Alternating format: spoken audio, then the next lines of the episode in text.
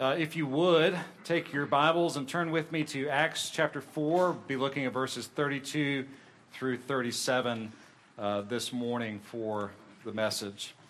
Uh, if you're able, I'll ask you to stand with me as we read from this part of God's Word.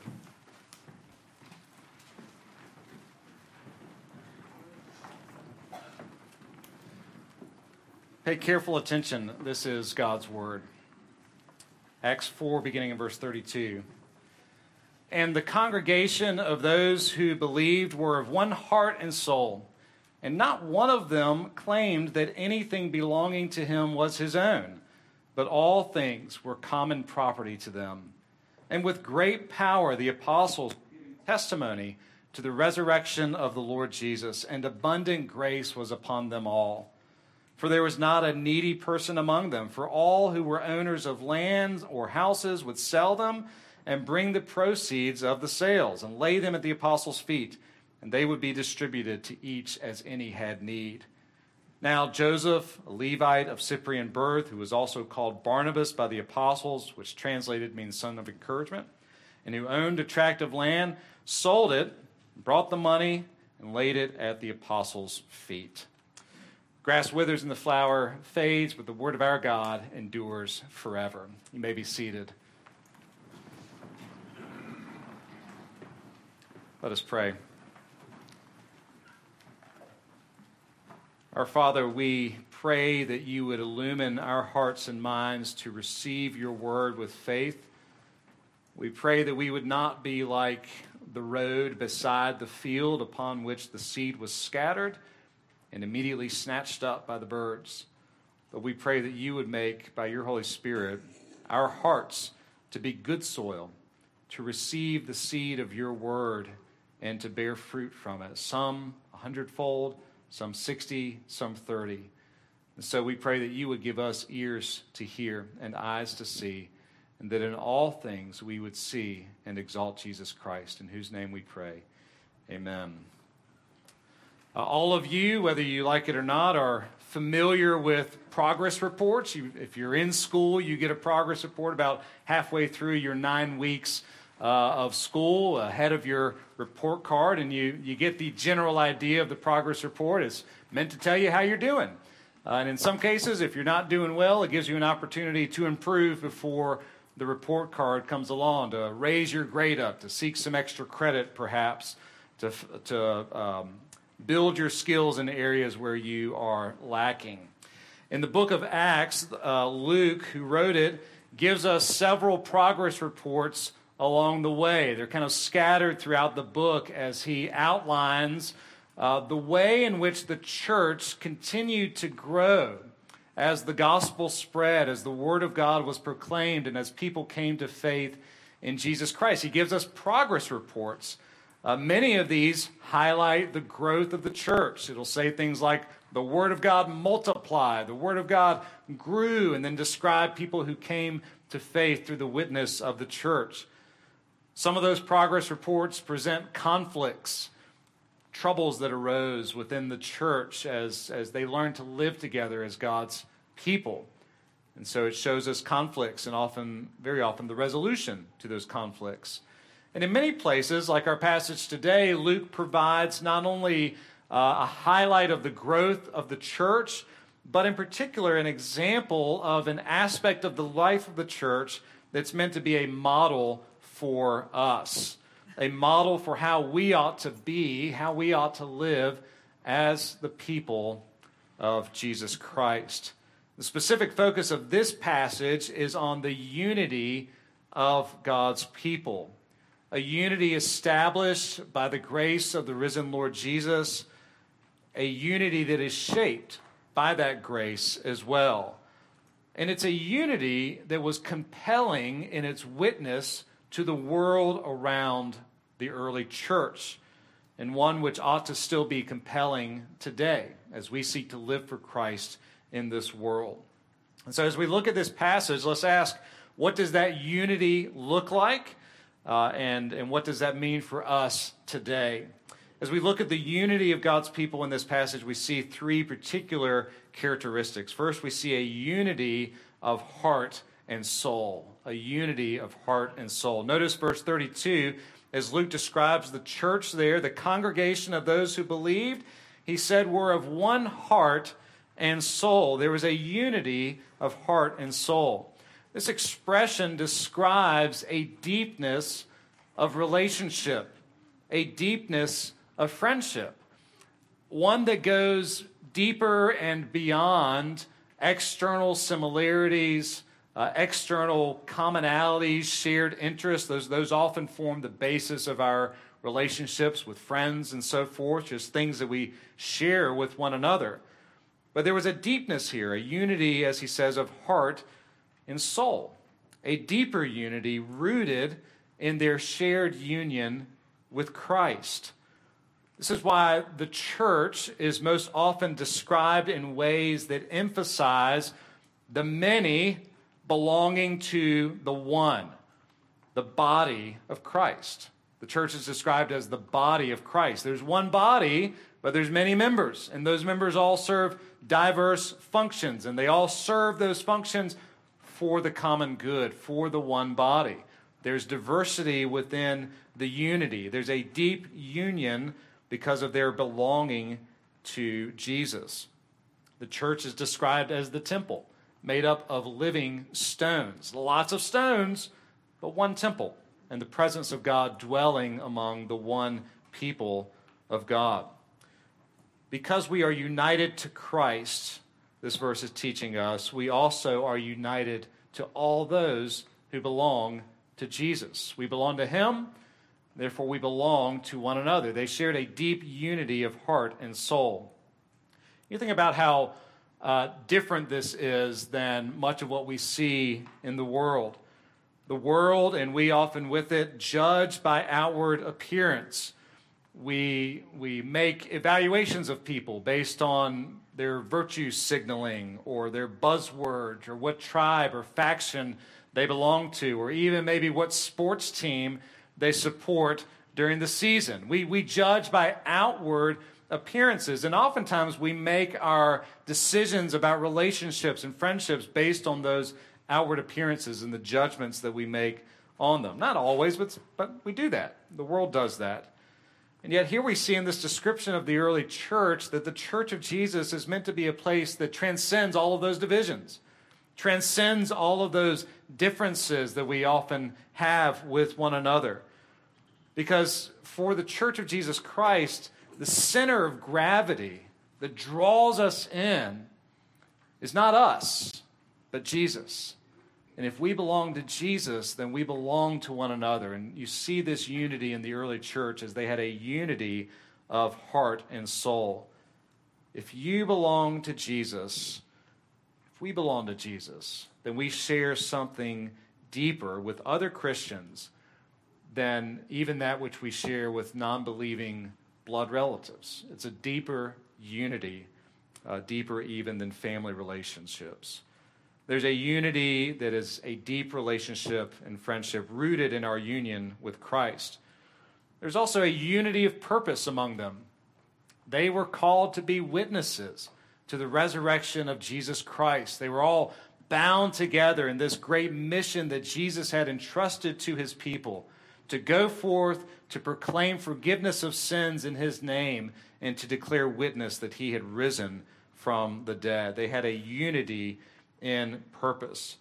But notice that this unity that's described, this unity of heart and soul, is not just spiritual, but it's also one that is demonstrated in practice. Notice again verse 32. Those who believe are one of, of one heart and soul, and not one of them claimed that anything belonging to him was his own, but all things were common property to them. They had a unity of heart and soul. They also had a shared commitment to meet each other's needs, a shared commitment to meet each other's needs. Let's talk a little bit about what this doesn't mean and what it does mean. This is one of those passages that can often be a source of confusion for us. Let's talk about what this doesn't mean. Uh, first of all, this passage is not giving us some sort of external compulsion that you have to go sell everything that you have and bring it to the church. That's not what's going on here.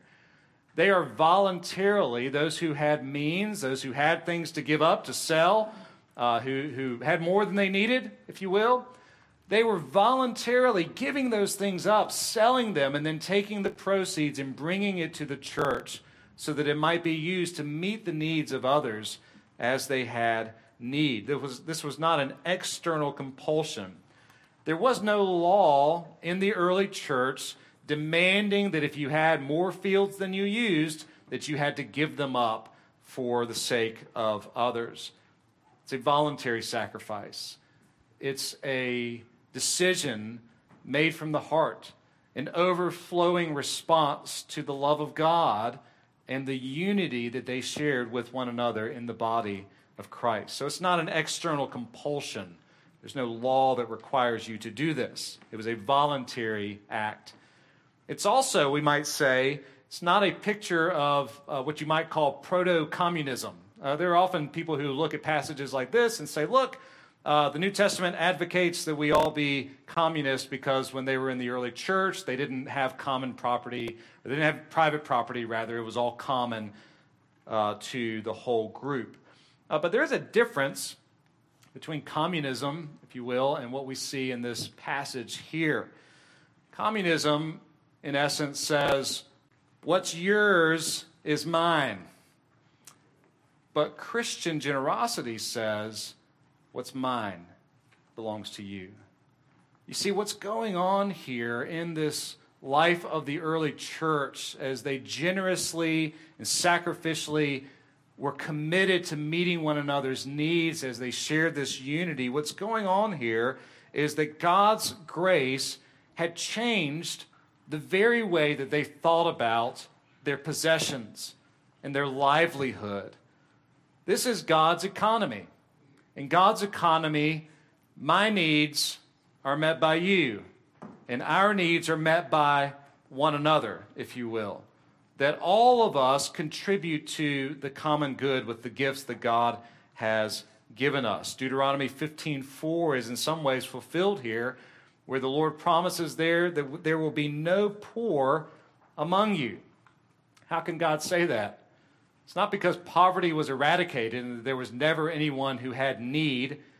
Rather, he can say that about his people because he had chosen to provide for his people through the generosity of others. We do not have all that we need in ourselves, but God provides for the needs of his people through the body of Christ. It's reminded me of an incident about uh, 18 years ago, shortly after uh, Karis was born. There was a massive snowstorm. Uh, this was probably the last time we've had significant st- snow like this, as far as I can remember. This is 2004. Uh, about the end of February of that year, and I think in Rock Hill, where we were living, we got about 22 inches of snow. And I was driving at the time a two door Honda Civic, which does not uh, do well in that type of environment.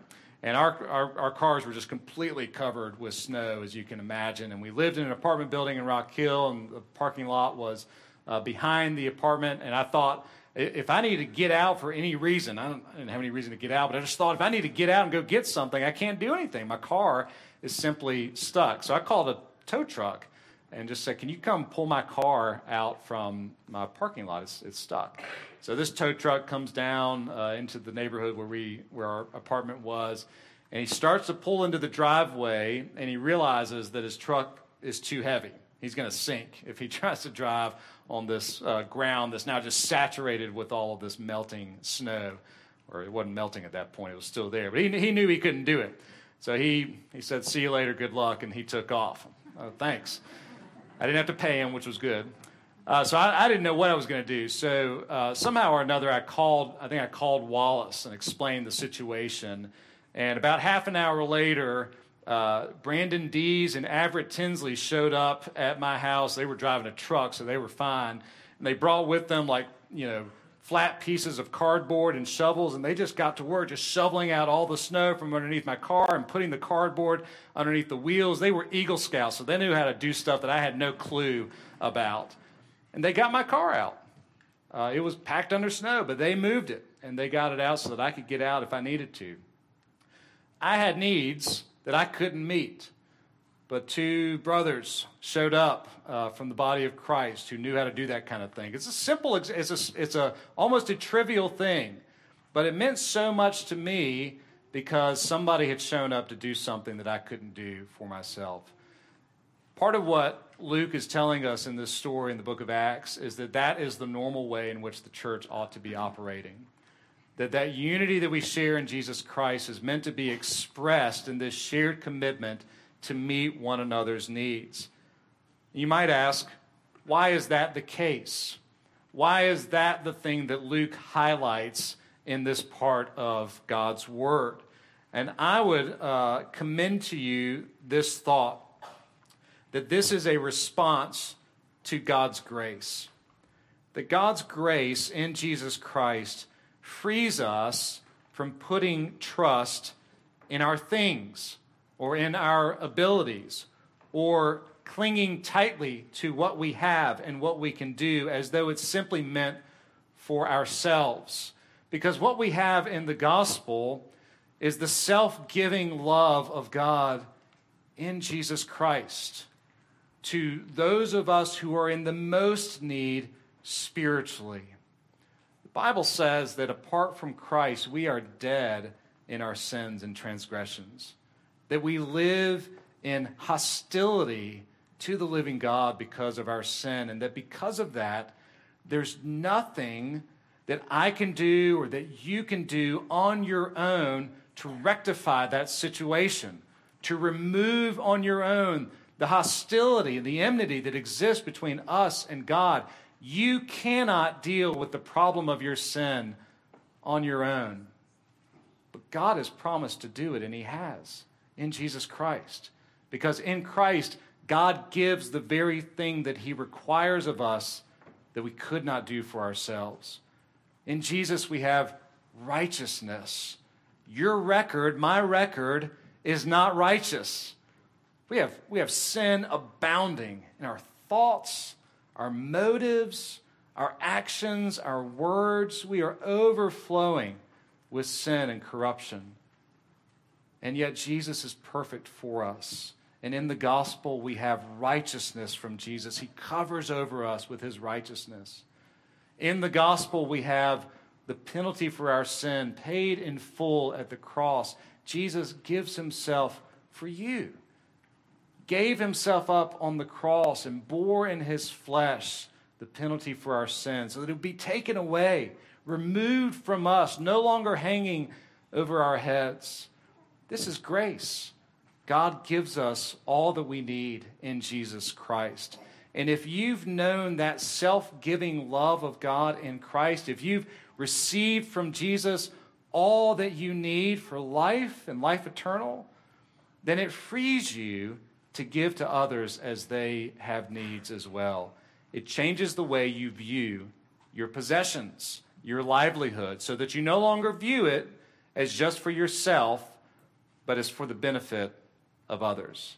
Because that is how Jesus acted. He came not for himself, but for the benefit of us, of all those who would believe in his name. We have riches untold in Jesus Christ. And we are called, therefore, to live with open hands, viewing our possessions, our gifts, our graces, not as just for our benefits, but for our benefit, but for the benefit of others. And I want you to see as well, uh, obviously, Luke highlights the example of Barnabas, who is prominent in the rest of the book of Acts as a companion of Paul uh, for the most part. He highlights Barnabas. Barnabas had some wealth, uh, sold some of his land and field, not all of it. He wasn't required to do any of it, but he gave voluntarily. He sold it and gave the proceeds to the church so that it'd be distributed to any as they had need. What I want you to see that this is that this shared commitment comes right out of the message of the gospel. That God's grace not only established this community and the unity that they shared, but it also shaped them to be a community that was committed to meeting one another's needs with whatever they were able to do. And you see this in Luke's comment that the apostles, in verse 33, the apostles with great power, the apostles were giving testimony to the resurrection of the Lord Jesus, and abundant grace was upon them all.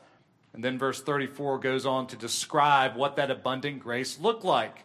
It looked like meeting one another's needs. There is a connection, if you will, between the grace of God and Jesus Christ and our commitment to meet one another's needs.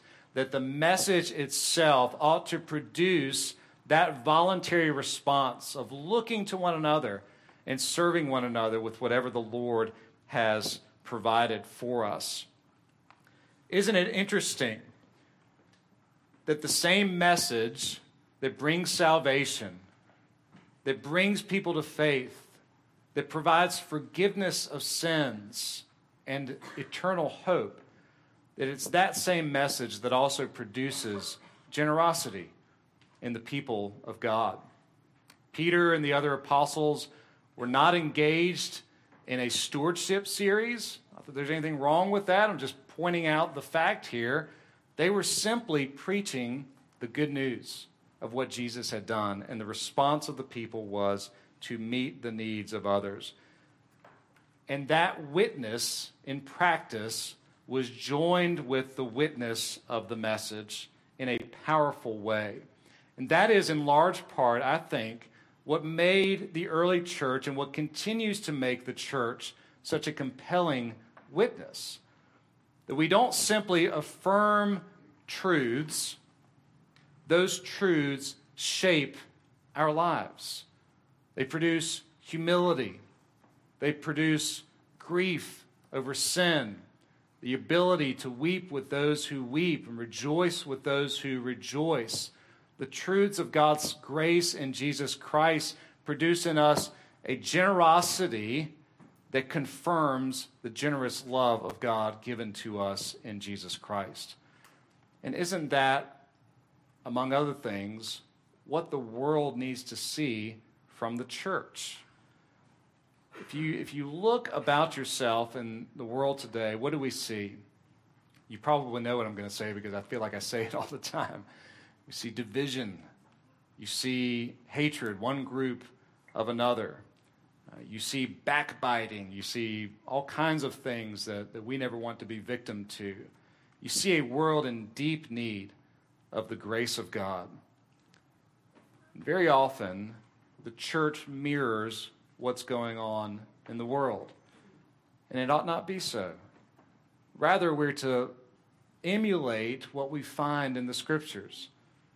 A community established by God's grace, a community shaped by grace, united in heart and soul, a unity that transcends whatever other differences may divide us otherwise, a unity rooted in Jesus Christ and his gospel and our union with him, and a unity that compels us in voluntary ways, if you will, to give to one another in our times of need to be generous and committing to meeting one another's needs in a way that demonstrates the generous and gracious love of God for us in Jesus Christ. I think there are probably many who would view the Church of Jesus Christ at Filbert and in other churches in our community, and when they see that kind of mutual love that the body of Christ has for one another, that is often more powerful and more memorable than the things that we say. Though what we say matters greatly, it must be joined with the demonstration of love in the same way that we see it demonstrated in this part of Acts. And so may the Lord give us not only unity in our message, witnessing to the resurrection of Jesus and the gospel of grace in Him, but also a unity that transcends all the other things that divide people in the world. May we be united in Christ. And may we live out that unity with a shared commitment to meet one another's needs in such a way that we not only can declare, but demonstrate the love of Christ given to us in the gospel. Would you pray?